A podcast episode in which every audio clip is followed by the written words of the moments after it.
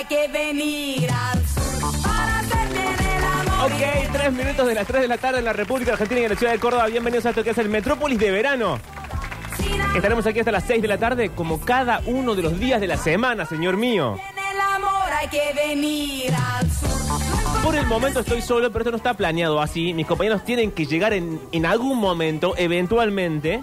Aún no tengo mensaje de ninguno que me dice no llego, llego tarde, así que quizás han muerto en el camino. Si alguien de una ambulancia nos está escuchando, la gente de los hospitales, en las morgues, la policía de esta ciudad, el gobernador quiere dar parte de la presencia o la ausencia de Mariel y Octavio, este es el momento al 351-3506-360.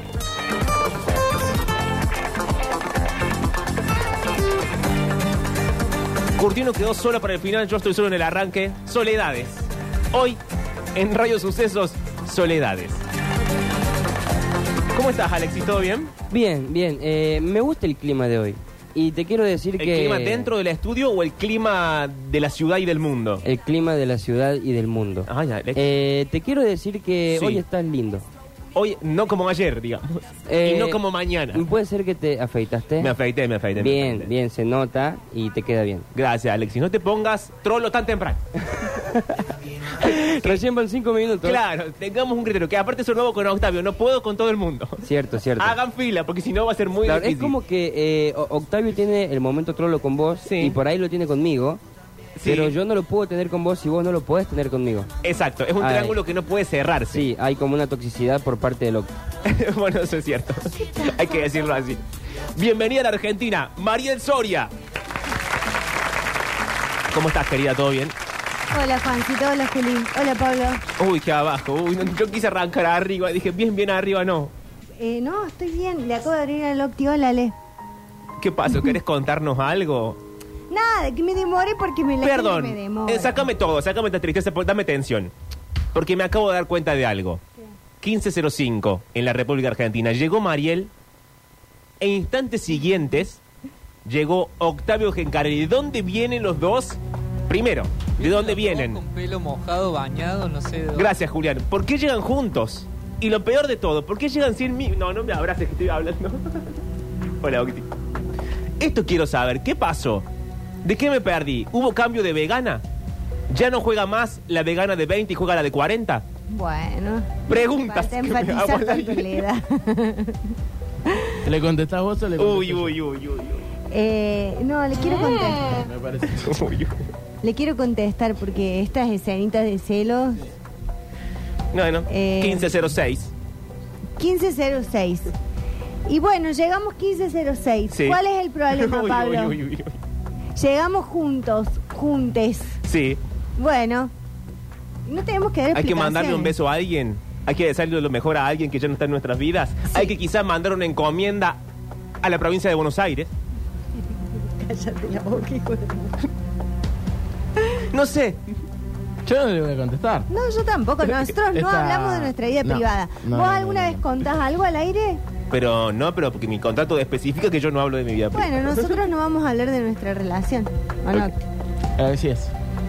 Sí tengo información de la ciencia, chicos. Bueno. Menos mal. Sí. Hay gente muy preocupada. En este caso es un físico-químico francés.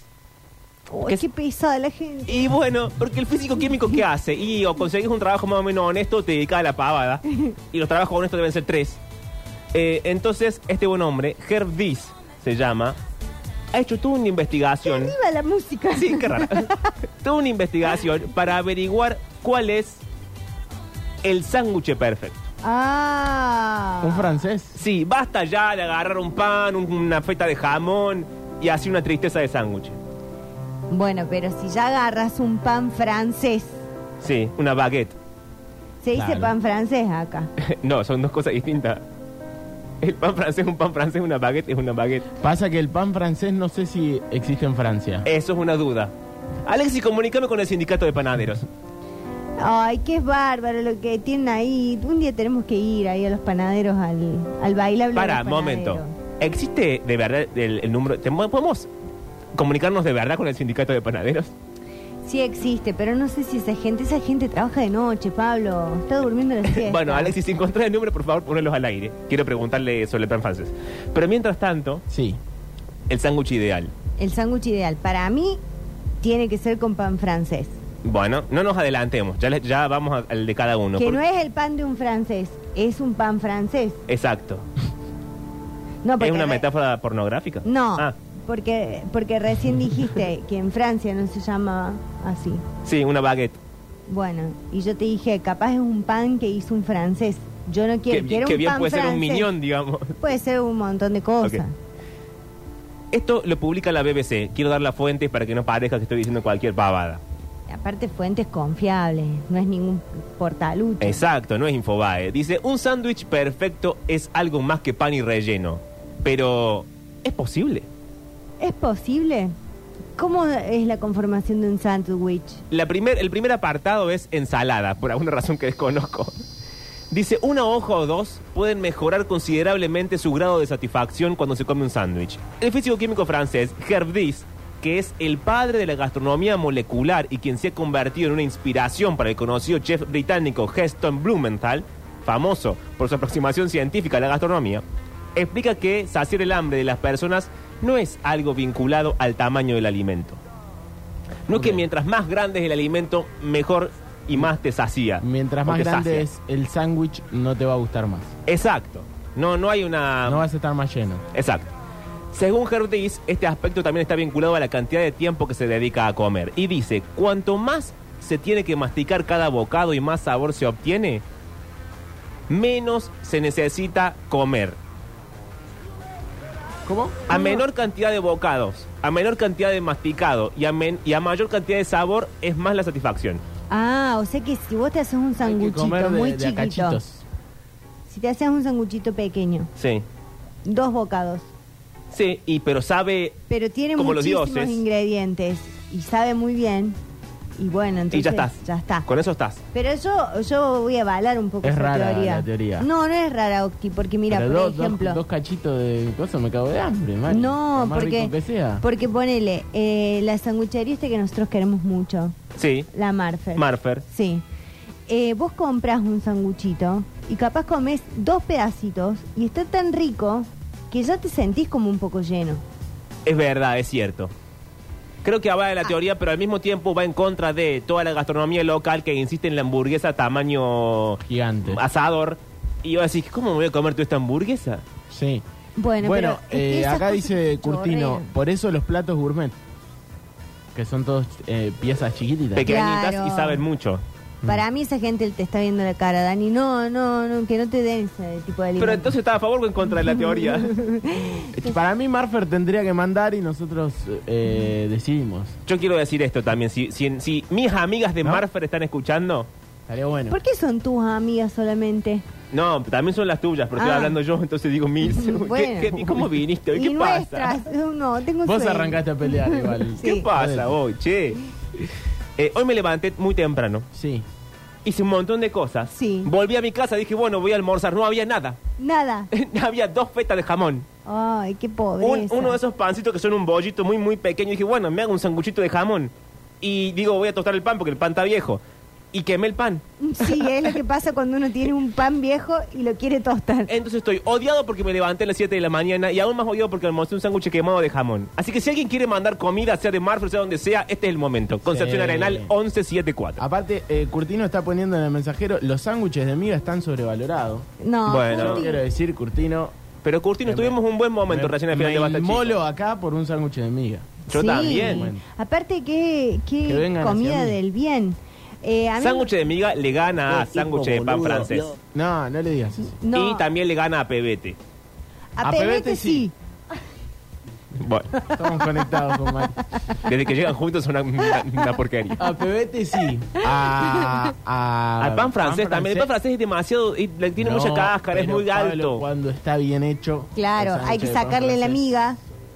Y entonces, ¿para qué comprar pan francés si le vas a sacar la miga? Cómprate un minion, reina, que tiene menos miga. No, porque a mí me gusta sacarle, cucharearle la miga y después lo aplasto. Sí, y te queda muy finito. Esa costra, sí. Bueno, ay, bueno, pasen a comer a Carlos el Pobre, que es la milanesa más grande y rica que comí en mi vida.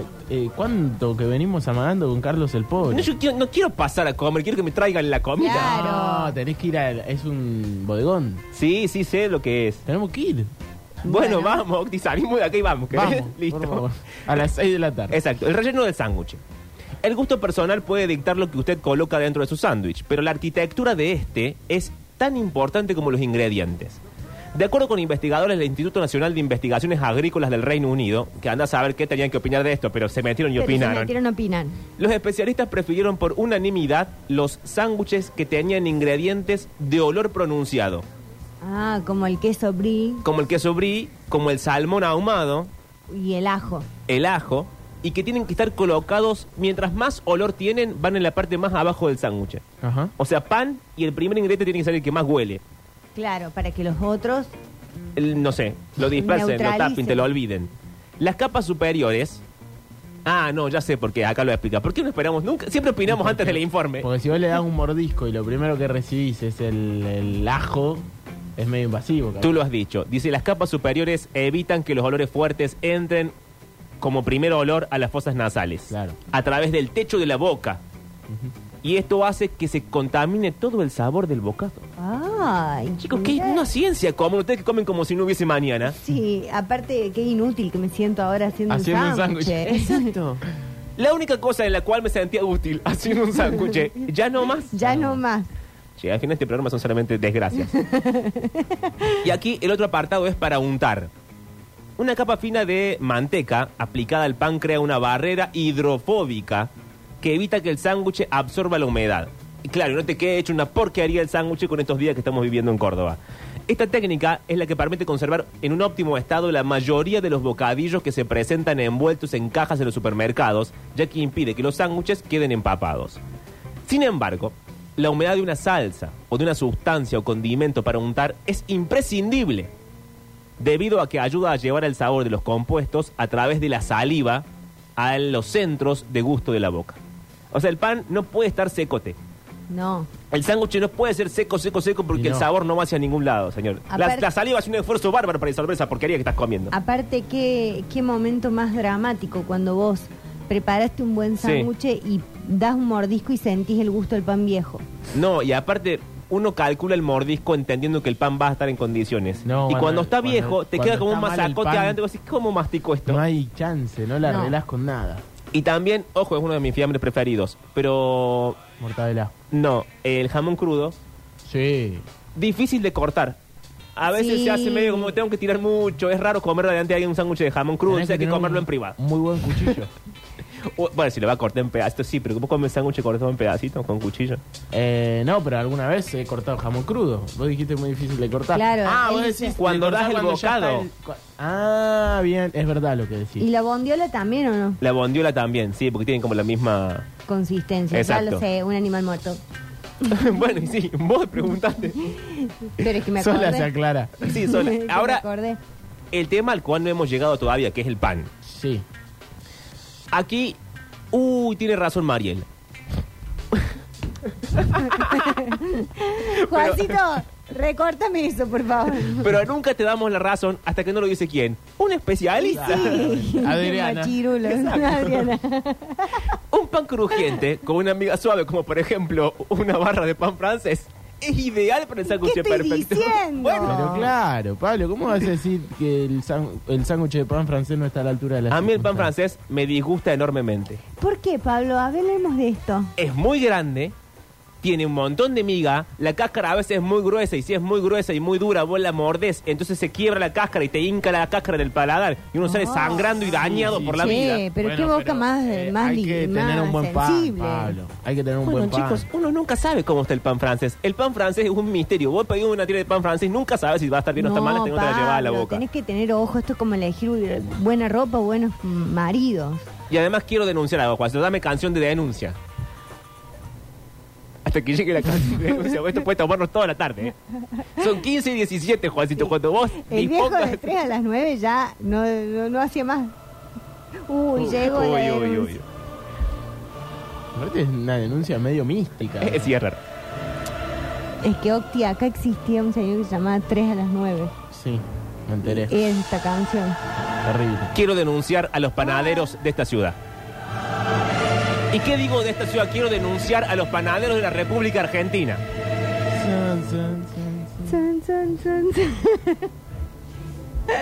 Estoy cansado, como ciudadano de este país que soy.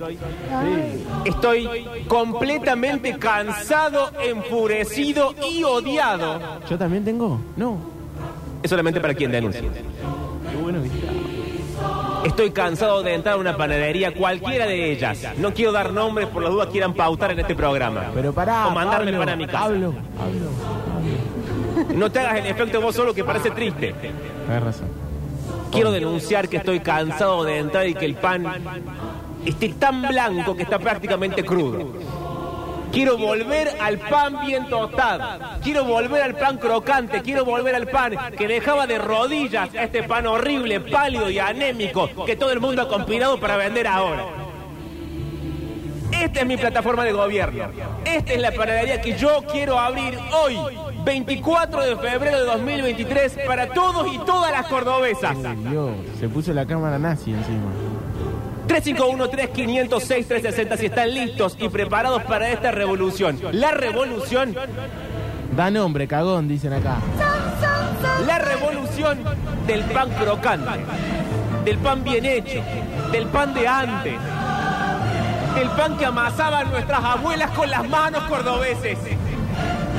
¿Hasta cuándo vamos a soportar este horror? ¿Hasta cuándo los panaderos van a dictar el buen gusto del comer?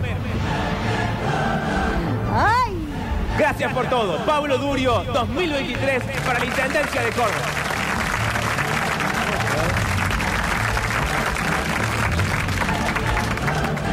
Escuchame una cosa. Decime. No, sí, volvimos. Pero vos, cuando entras a la panadería y ves que el pan está blancucho, sí, vos le podés decir, ¿me podés dar el pan más tostado? Y yo le digo, pero el pan más tostado tiene color a persona de Europa del Este. No, Pablo, lo que pasa es que vos no vas a una panadería como la gente. No voy a dar nombre de panadería porque no me parece honesto. No, pero no. Te puedo nombrar todas las panaderías de esta ciudad si quiero. No, vos porque vivís acá como en esta zona donde las panaderías tienen nombre. Cuando vos vivís en un barrio, la panadería se llama la panadería. No hay problema de decirle. Bueno, el pan. Dice Hervé This, el especialista, que nuestro cerebro está diseñado para reconocer contrastes. Por eso es más importante que el pan tenga la miga suave y la costra crujiente, porque es un contraste. Una gran receta capitaliza en la forma en que nuestro cerebro y nuestros órganos sensoriales perciben el sabor, señor mío. Y aquí un ejemplo. Considere el olor del cigarrillo. Con el tiempo, nuestro cerebro se fatiga ante esta particular entrada sensorial y dejamos de notar el olor. Este mismo principio se aplica al gusto. ¿Se entendió? Sí. Yo estoy leyendo muchos mensajes. Hay algunas recomendaciones, como por ejemplo esta que dicen, ¿probaron el sándwich de pizza con mortadela y pistachos de Sorrento López? Probé la pizza de Sorrento, más no los sándwiches. Es lo máximo, dicen acá. ¿Qué es eso? No lo conozco yo. Sorrento es una pizzería que está acá... Taluganes, ¿no? Sí, casi Plaza España. Una baguette crocante, lo mejor, dicen acá. Gente que manda fotos de sus propios sándwiches en este momento. ¿Es el pancito que le gusta a Durio? Ah, claro, es un pan francés, era un pan francés. Espera. Buenas tardes, antes que nada. Yo coincido con que el pan francés da ocote para un sándwich. Bien, muchas gracias. Coincido. Si te clava un triángulo de la corteza en el diente, te lo tenés que sacar con un taladro neumático. ¿Qué dije? Acá tengo tu pan tostado, dicen. Bueno, viste, vos también le gritaste a la gente. Tiene razón Duro. No, le grité a los panaderos, no a la gente. Ah, perdón. Pablo, contás conmigo para la revolución. Gracias. Yo llevo los cañoncitos. Pablo, ya somos dos personas. Carajo, alguna vez me consiguieron algo. El pan blanco no sirve. Hay gente que no entiende cómo puede comer pan blanco que se pega por todos lados. Un asco. Aguante el pan crocante. Pablo Presidente 2023. Bien, ya tengo compra las varillas de pan crudas, este hombre que dice que se le pegan en las encías. Porque el pan blanco, cuando vos te lo metés a la boca, se hace una masita. Muy de sándwich de miga. Por eso hay que sacarle la miga. Basta de pan muerto, dicen acá, siempre de revolución. ¿Para qué quiere pan tostado si después llora con la cáscara que le hinca el paladar? Hay un punto. Porque el placer y el sufrimiento, señor mío, a veces van de la mano. Qué profundo. A ver. Hola, gente linda, ¿cómo están? Acá en mi barrio, en Yapeyú, venden el pan que habla. El panadero te vende el pan duro, ¿viste? Y antes de dártelo, te lo moja, ¿viste? Y lo toca. Ah. Te lo vuelve a mojar y lo toca, te lo vuelve a mojar y lo toca. Y te dice, el pan está hablando, el pan está hablando. No, bueno. ¿Pero es una metáfora sexual o es en serio? Me pareciera. Chicos, soy celíaco. Ah, bueno. Bueno, está bien. ¿Hay sándwiches para celíacos? Sí, porque hay unos... Hay un límite de la inclusión. Hoy este programa no es para celíacos. No. ¿Y con pan árabe qué onda, dicen acá? Riquísimo. ¿Sí? Sí, riquísimo el pan árabe, eso es cierto. Ahí coincidimos, doctora. Ah, sí, no muy, me dejes mentir. Muy, muy salado todo, pero rico. Rico. ¿Por qué salado? ¿El pan árabe no es muy salado? No. ¿No? Ah. Yo digo que es salado, chicos, para mí es salado. Pablo, algodoncito Durio de intendente. Yo te voto Durio, ¿eh? Sí, sí, te voto. Aunque sí es verdad, a mí me enfermo en pan blanco, Julián. ¿Qué se ahorran? ¿Qué se ahorran? Media garrafa de gas, los panaderos. Ya nos están choreando acá. ¿Qué se ahorraba media garrafa? Basta de pan duro, queremos el pan durio. Y la revolución no se va a ver por televisión, ya lo dijeron los 6 Presquil. Ya tengo 10 votos, por lo menos. No, ya tenés muchísimos más votos. Algunos candidatos, sí, no nombremos a nadie. Es cierto que algunos panaderos, en algunas panaderías las facturas parecen ñoquis. Revolución. Bueno, la gente está exaltada después de tu discurso. Si vos compras pan miñón. Sí, pan miñón, ¿qué tal? Buenas tardes. Que tiene como bollitos. Sí.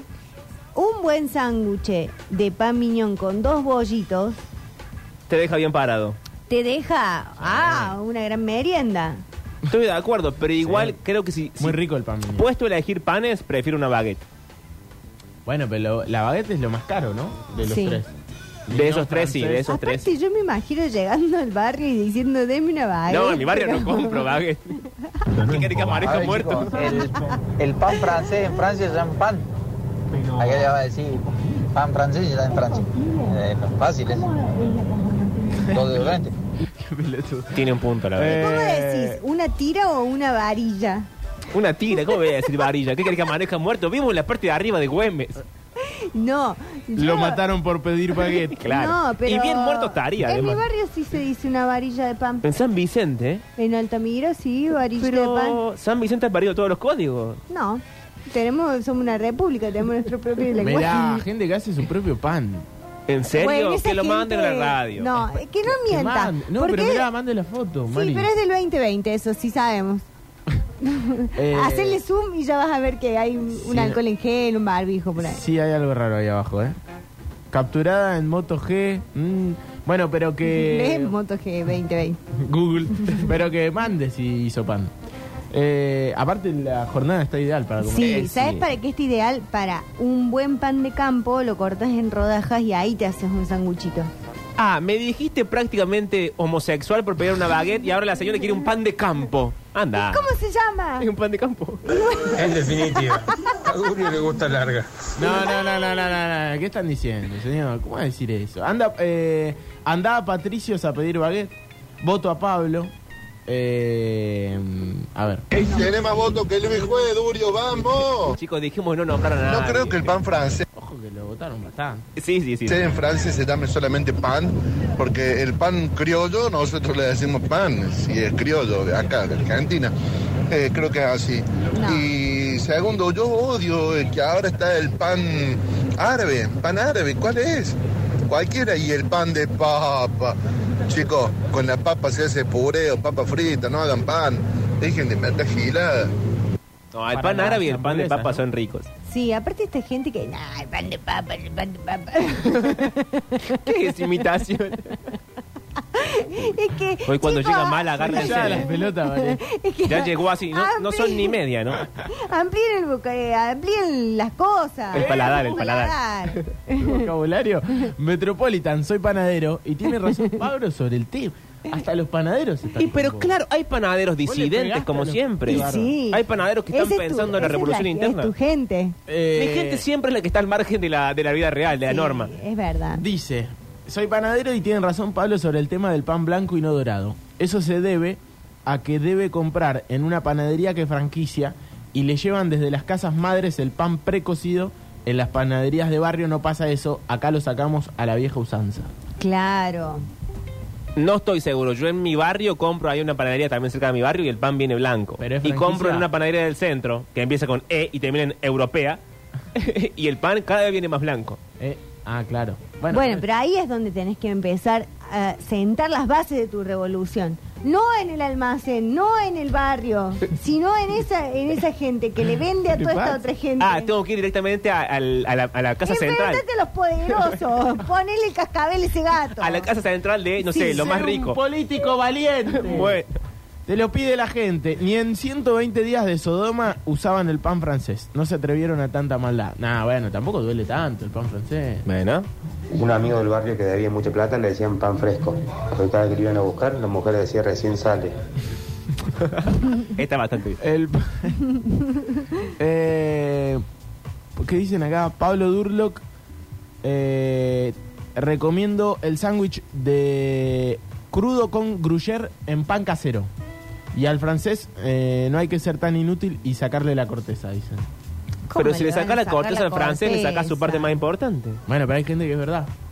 Le corta la parte dura. Pero compren pan miñón, se totalmente, coincido. Pero para, el miñón no es el que está como abiertito al medio. Ese es el francés. El francés es alto y está abierto al medio, de tal manera que la cáscara te queda como si fuese una garrita en U. Y el minión es parecido. Es más cerrado, es más finito. Más finito, sí. ¿Y cuál es el que compramos en el kiosco, la tira de pan? Estoy muy perdido acá, ¿eh? Yo también, Ale. Porque yo... Y depende, generalmente es minión más que francés. Ah, porque yo de esos, del pan solamente como la miga. A la cáscara se la saco siempre. Y si es dura, se la saco más. Bueno. Está bien, Ale, sí, porque vos sos un niño. El pan blanco, al no estar tan cocinado, tiene más humedad, por ende pesa más. El pan crocante pesa menos. Mirá vos. Bueno, está bien lo que yo estaba pensando, cuál era el miñón y cuál era el francés. Mira, le vení. En este momento le enseño la computadora. El miñonarca, el pan miñón, le dicen strudel. Bueno, y Peter Pan, dicen acá, y el tulipán. Bueno. Mariel, ¿vos sos la Mariel del Colegio Santa Margarita, dicen acá? Depende de quién pregunte. Uy. ¿Qué hice? Que diga qué hice. Uy. No, sí soy. Tuve panadería con horno a leña.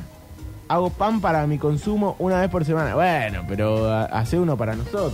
Claro, Carlos, ¿qué le cuesta? Yo no puedo creer que sea ni media y no hemos recibido ni un sanguchito. ¿Cómo se llama? Carlos. Un pancito y que vos traes el pan, hace alguien trae 200 leche, gramos de queso, otro trae... No pedimos casi nada. No pedimos nada, alguien pasa y trae unos manicitos también, porque hay que esperar mientras se hace un sándwich. Otro padre trae un sachet de mayonesa y bueno, y así, a las 6. Dos latitas de cerveza. Claro. Hola chicos, ¿cómo están? Yo he probado el pan árabe, la verdad, una bomba.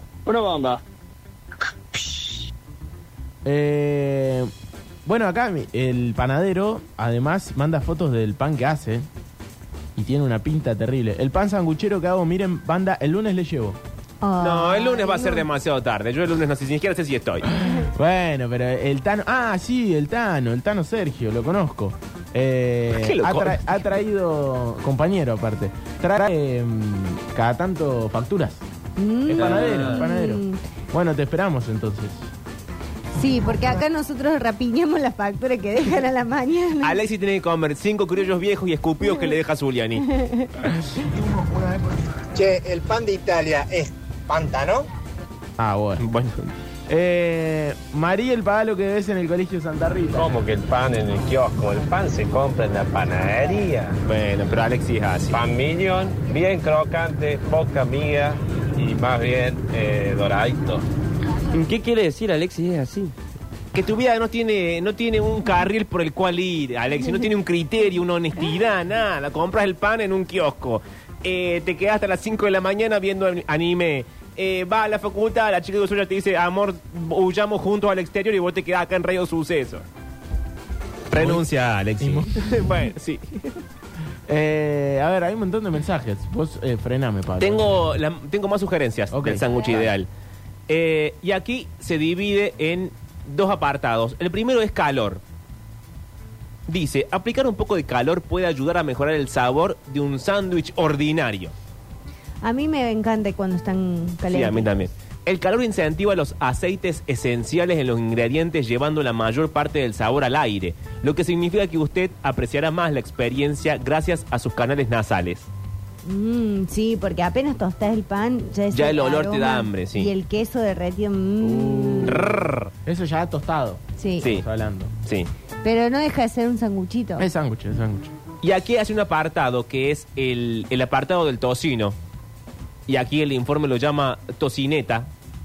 Ay, mirá. Y acá va a aparecer el doctor... El tocino es lo que para nosotros es la panceta, ¿no? Sí, o el bacon, según que tan pretencioso y snob sea el lugar en el que esté sentado. Con panceta, pa. Pero ahora le ponen bacon. Yo no tengo la culpa, yo no tengo un local de comida. No, él no pone las reglas. Exacto. Dice el doctor Graham... Soccer le vamos a decir también al fútbol. Y a Alexi le dice soccer. La cadena del soccer. ¿Quieren que seamos ahora? La cadena del soccer. Dios. Estamos intentando cuando... El día que Maxi la llame así está, pero está constante. La cadena del Goal. Exacto. El doctor Graham Clayton, del Departamento de Ciencia de los Alimentos en la Universidad de Leeds, del Reino Unido, determinó que no es el olor del tocino lo más importante, sino la textura. Y para conseguir la textura perfecta, el doctor Clayton sugiere colocar en la parrilla lonchas de tocino durante 7 minutos. ¿Lonchas? Lonchas, como tiritas. No son lonjas.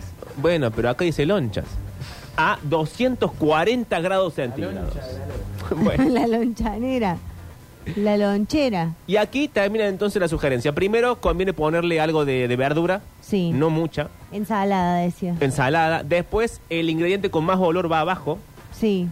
Después hay que ponerle manteca. Uh-huh. Y también hay que ponerle algo medio untable, medio así líquido, para que no quede seco. Si se le pone manteca, no se le pone mayonesa, ¿estamos de acuerdo? Yo estoy de acuerdo, pero acá los especialistas dicen que viene bien porque la mayonesa humecta y la manteca seca. Claro. Entonces, un poco y un poco. Ok. Eso de calentar un sándwich cambia todo. Prueben un pebete en un microondas y lo van a apreciar mucho más, sea jamón o salame. Meter pan al microondas es de las peores aberraciones que ha inventado la humanidad. No quiero hacer otra denuncia. El microondas es una... Sí, el microondas es el electrodoméstico del diablo. Al pan durito lo mojás un poco, lo metés al horno y después me contás. Claro, porque eso se hace, no, pero eso se hace en las panaderías, que es como que vos rociás un poco de agua al pan del día anterior, lo metés en el horno y te queda como nuevo. Y nadie se da cuenta. Hola, ¿saben cuál es la musa del pan? Pan, pan, pan, pan. Bueno. El Max manda fotos del pan que hace. Y ese reí mucho el del pan. Miren, panda, el lunes le llevo. El lunes va a ser demasiado tarde. ¿De qué se ríe? Del chiste del pan árabe. ¿Cómo era el chiste del pan árabe? Que era una bomba. Y él se ríe, él es amigo, le debe decir... Sí, reíte vos, aunque sea caro. Ahora me hizo reír a mí. El mejor plan es el clónase pan. Che, paren, hay un lugar que está, seguramente los oyentes saben... en el Camino del Cuadrado, que se llama el bar del Tito, del Hito, no sé cómo es. No. Ya van a saber. El Quito. Qué mal que vino hoy. En Falda del Carmen está. Bueno, el Camino del Cuadrado. Claro, ese Camino del Cuadrado, tan fácil. Pero sí, yo iba ahí en motoneta, en otro pasado. Hace mucho, porque no te acordás. No me acuerdo cómo se llamaba el buen hombre. Quito tiene los mejores sándwiches que yo he probado. Que te lo hacen ahí en el momento. Hay que el que sabe comer sabe esperar. Sí. Porque hay fila. Yo cuando fui no había fila, pero estaba como el señor, así como cuando a Alexis le dijimos, ¿podés hacer la columna de que te sale tan bien? Dijo, no tengo ganas. Claro. Bueno, Ronquito dijo, la verdad, no tengo ganas de hacer sándwiches. Claro, bueno, ahora tienden los hijos y lo que tiene el Quito es que te arranca la cabeza. Pero ¿para qué es arrancarte la cabeza? Porque acá por cualquier porquería que le ponen lomito, burger, no sé qué, te cobran 2.000 pesos. No sé si tanto con el sándwich, pero vos querés comprar algo más ahí y... Ah, bueno. ¿Pero qué querés comprar? Un par de curitas. Falda del Carmen no es el Camino del Cuadrado, me están diciendo acá. Y tiene razón. Camino del Cuadrado es del otro lado. Bueno. Es el camino del observatorio, sería. Bueno. Subiendo para la sala. Bueno, pero mi padre vive a 2 kilómetros de ahí. Sí. Entonces te salva muchas veces. Y que tu papá nos trae un sándwich. ¿Entendés? Querés conseguir una coca. No podrá venir tu papá antes de las 6 a darnos un sándwich. Le podríamos decir, que se traiga un sándwich. Sería buenísimo. No sé cómo está su relación con el Quito. También el padre es un quilombero. Sí, no. Le decíamos la Mouri. Sí, nos conocemos del kiosco del frente del colegio. Hola, ¿cómo están? Andrés, soy de familia de panadero, ahora no estoy logrando eso, pero bueno. El pan francés es según las panaderías, según los lugares, según las regiones, cada nombre. Capaz que es el mismo pan en distintos lugares, tiene distintos nombres. Pero básicamente acá en Córdoba capital o en casi todo Córdoba, el pan francés es una tira cortado al medio, que viene, como dice Durio, con las garritas. Sí. Pero señor, yo viví en Puerto Madryn, en Bahía Blanca, y también existía el pan francés. No, creo que se refiere como al resto del mundo. Okay. Pero es más ancha la tira. Capaz que por kilo entran 3 tiras, sí. Una tira ancha. Y el pan mignon es exactamente igual, pero más angosto. Capaz que entran 4 tiras de esas por kilo, o por lo menos en la panadería donde yo laburaba. Y después los nombres van cambiando. El baguette puede ser baguette, baguettín, balín, milonga, hay miles de tipos de nombres. Panflauta. Claro. Galleta. Pero la masa es la misma. Y después de todos estos panes. Y después se van haciendo, se les va dando la forma. Y después tenés roseta que se hace con aceite. Y bueno, en fin. O sea, es interminable el tema. Un abrazo a todos. Che, bien, al fin alguien con estudios, señor, verdad, que ha venido a aclarar la situación. Es verdad que hay uno de los supermercados estos que son medios caros. Sí. Están acá por la zona de Nueva Córdoba. El de la D. El de la D. Que sí tienen un pan que es muy rico, que te lo venden como en una bolsita de papel. Sí, el de acá no tiene. Ay, qué picardía. Porque yo he entrado a ese súper en busca de ese pan y no, señor. Mira, y el B, el de la B. El de la B corta. El de la B, que es de la misma cadena que está en el Sammy, sí lo tiene. Pasa que de la D quedan pocos, como en lugares como fancy y pretenciosos, pero ya no son lo que eran igual, por más fancy y pretencioso que sea el lugar. No. ¿Y sabes cuál es un pan rico, muy, muy rico, y que siempre tiene pan caliente? El que está en la avenida Sabatini. No sé si puedo decir la marca, pero se llama Panetone. Bueno, le mandamos un beso. Si quieren mandar pan, acá estamos. Sí, basta. El otro día un amigo hizo un sándwich con un pan ricazo, le pregunté cómo se llamaba y me dijo Pan Bimbo artesano. Ah, carísimo. Sí, ¿no? Fui al súper a comprarlo y se me cayó la jeta cuando vi el precio. Sí, sí. Ahí nomás me convencí que tampoco era tan rico. Es que debe estar, no sé, 800 pesos ese paquete. Claro. Bueno, ¿y cuál es la mascota del pan? La pantera. Chao. Bueno, hasta acá llegamos con el bloque del pan. Alexis se rió. El pan más peligroso es el pam, pam, pam, pam, pam, pam, pam, pam, pam, pam.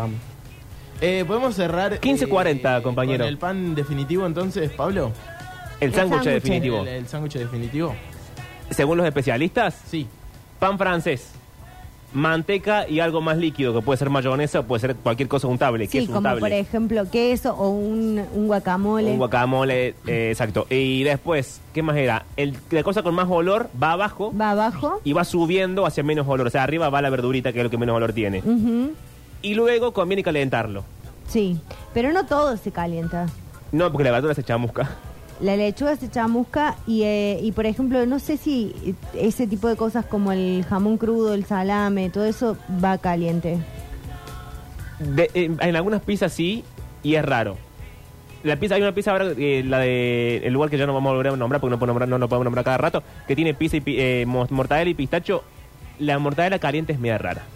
¿Qué? La mortadela es fría.